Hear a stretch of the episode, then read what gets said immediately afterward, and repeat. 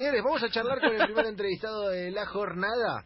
Mira, el tipo jugó en un montón de clubes. Jugó en San Lorenzo, jugó en Talleres, jugó en Estudiantes, tuvo una enorme trayectoria. Se retiró joven y después del fútbol hizo un montón de cosas. Y vamos a entrar a este universo de qué carajo hacen los futbolistas cuando se retiran, que me parece que está buenísimo.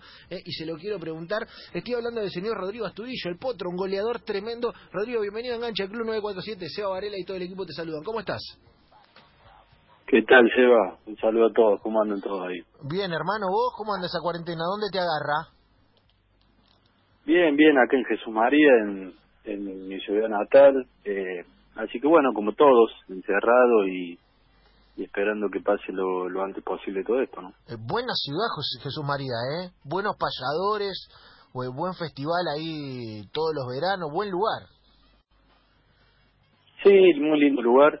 Eh, así que bueno, hay un festival muy grande acá que es el Festival de, de Jesús María, de Domi Folklore. Así que bueno, siempre en enero es una fecha especial porque bueno, se junta mucha gente y vienen de todos lados. Así que es muy lindo el, el festival. Eh, so- ¿Sos de ese palo o sos más del palo cuarteto? ¿De qué, ¿De qué escuela del cordobesismo sos? Ah, me gusta, me gusta de, de- de los dos tipos, ¿no? Creo que la música nuestra, bueno, obviamente más allá de que hay otra música que, que me gusta, pero bueno, el cuarteto es muy popular acá y, y bueno, y después del palo de, de, bueno, el tema de los caballos, todo eso que uno uno siempre le ha gustado, viste, ha estado permanentemente en contacto con todos esos con toda esa gente, tengo gente gente gaucha conocida, eh, me llevo bien con todo, ¿no? Creo que eh, el tanto el cuarteto como como bueno las otras cosas son son importantes en mi vida, ¿no? Escúchame, eh, Rodrigo, ¿quién es el, el uno de Córdoba en cuarteto? Con- decime la verdad. Haceme el top 3. ¿Quiénes son los grosos, grosos? Para que el porteñaje entienda, porque, viste, acá nos, acá parece que era Rodrigo nada más. ¿Quién es el, el uno allá? No, el uno acá es la, la Mona Jiménez, sin lugar a dudas, ¿no? Es- siempre lo ha sido así desde hace muchos años y, y bueno, todavía lo sigue siendo, ¿no? Es un es un grande, ¿no? Es un crack, es un crack. Eh, Rodrigo, escúchame, te retiraste Ah, joven, ¿no? Más allá, obviamente, que hay... ¿Cómo? Te retiraste joven del fútbol. Sí, sí, me retiré a los tren... Bueno, no, no llegaba a 32 años. Eh, sí, sí, bastante joven, ¿no? Eh, pero bueno, la verdad que tomé la decisión con, con mi señora y bueno, eh, creo que era el momento de dejar, ¿no? Eh, fue difícil, pero bueno, fue, fue una decisión que, que bueno, por ahí uno extraña, pero bueno, las cosas se dieron así y bueno, ahora haciendo otras cosas, ¿no? ¿Y por qué te fuiste tan joven? ¿Qué sentiste? ¿Que fue una cosa del cuerpo? ¿Fue una cosa de que sentiste que ya habías dado lo que tenías que dar? ¿Que te aburriste del fútbol? ¿Te cansaste? ¿Por dónde pasó la decisión? Eh, bueno, en ese momento por ahí no estaba tan de moda eh, que los jugadores estén jugando hasta una cierta edad, ¿no? Estamos hablando de 35, 36, 38 años, hasta 40 años, ¿no? Pero, pero bueno, creo que eh, tomé la decisión porque, bueno, eh, pensé que ya no era el mismo, no era el mismo en cuanto a, a rendimiento y y bueno, ya quería estar un poco con mi familia, había estado en muchos lados y, y bueno, esa era la decisión que había tomado.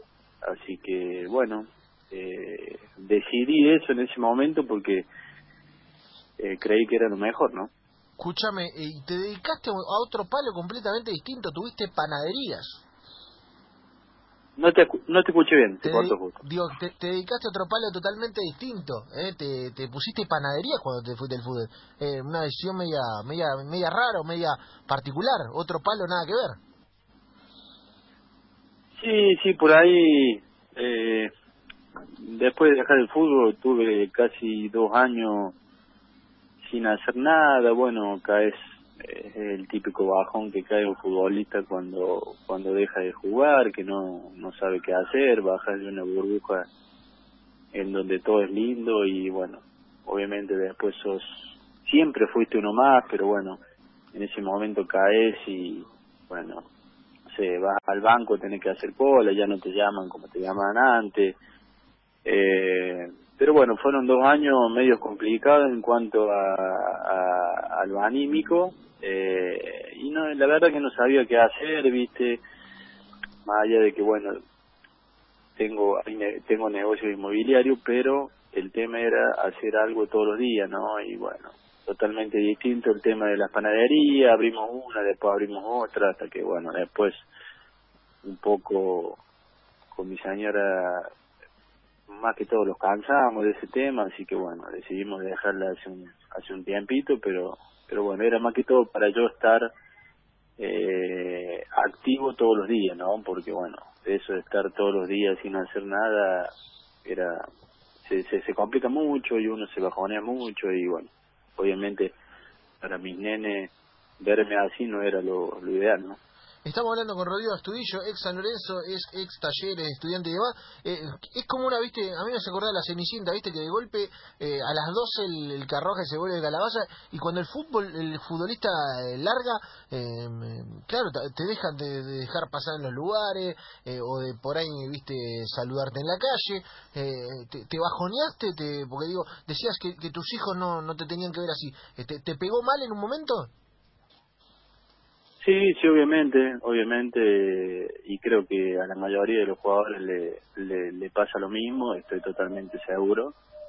Eh, y acá no corre el tema dinero, no corre nada en especial, simplemente es el dejar de jugar, el dejar de, hacer lo que uno más le gusta.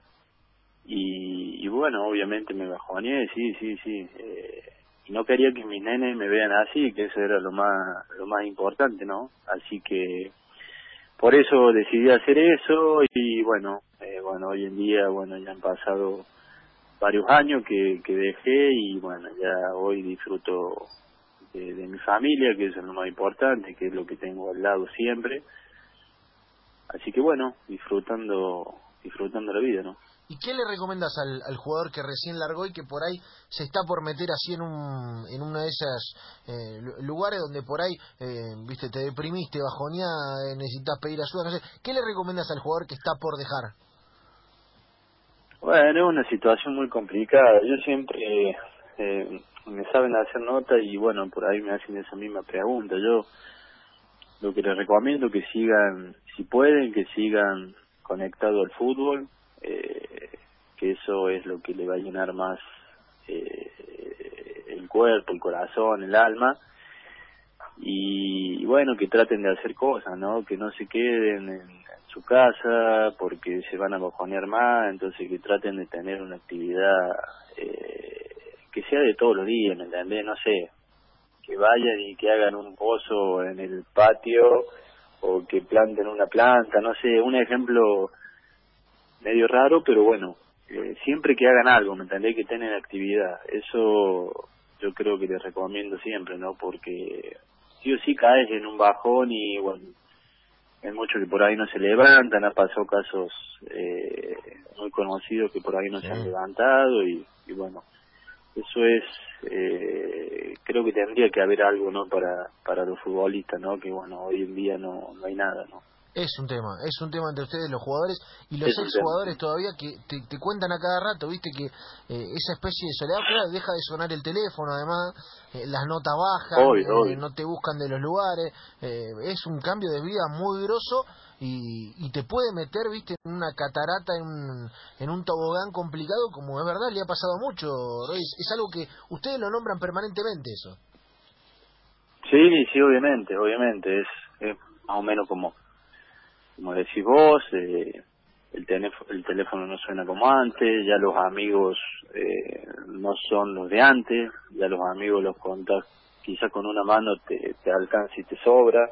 Entonces uno se va dando cuenta de a poco eh, la amistad que tiene, eh, los que siempre lo siguieron. Entonces, bueno, se vuelve complicado, o sea, es como dije antes, estás en una burbuja y bajas donde se rompe esa burbuja y estás en el, en, el mundo que realmente tenés que estar siempre y bueno, eh, pasan cosas eh, raras, ¿no? Pero, pero bueno, lógicamente uno con el correr de los años lo fue entendiendo, lo fue sabiendo así y bueno, hoy en día eh, disfrutamos porque el jugador se, se, se retira joven, ¿no? Entonces después no sabe qué hacer, tiene una tiene una vida por delante que dice no sé hacer nada, entonces bueno, por ahí se complica, se le complica mucho y, bueno, eso es lo más importante, hay que estar fuerte de la cabeza y bueno, tener una familia que, bueno, que sobre todo lo, apoye, que eso es lo más importante para un jugador.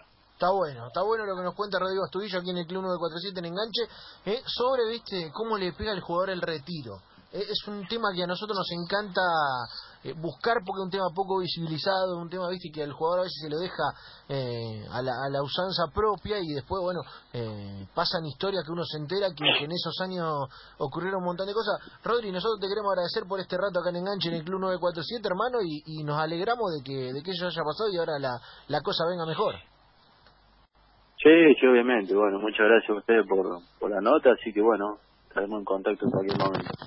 Abrazo grande. Señores, Rodrigo Astudillo pasó por aquí por el Club 947 por enganche eh, y el tema del retiro, eh, un tema que vamos, quiero volver a hablarlo, quiero preparar algo especial respecto de eso, eh, porque me parece que es, es algo, algo para entrarle con cuchara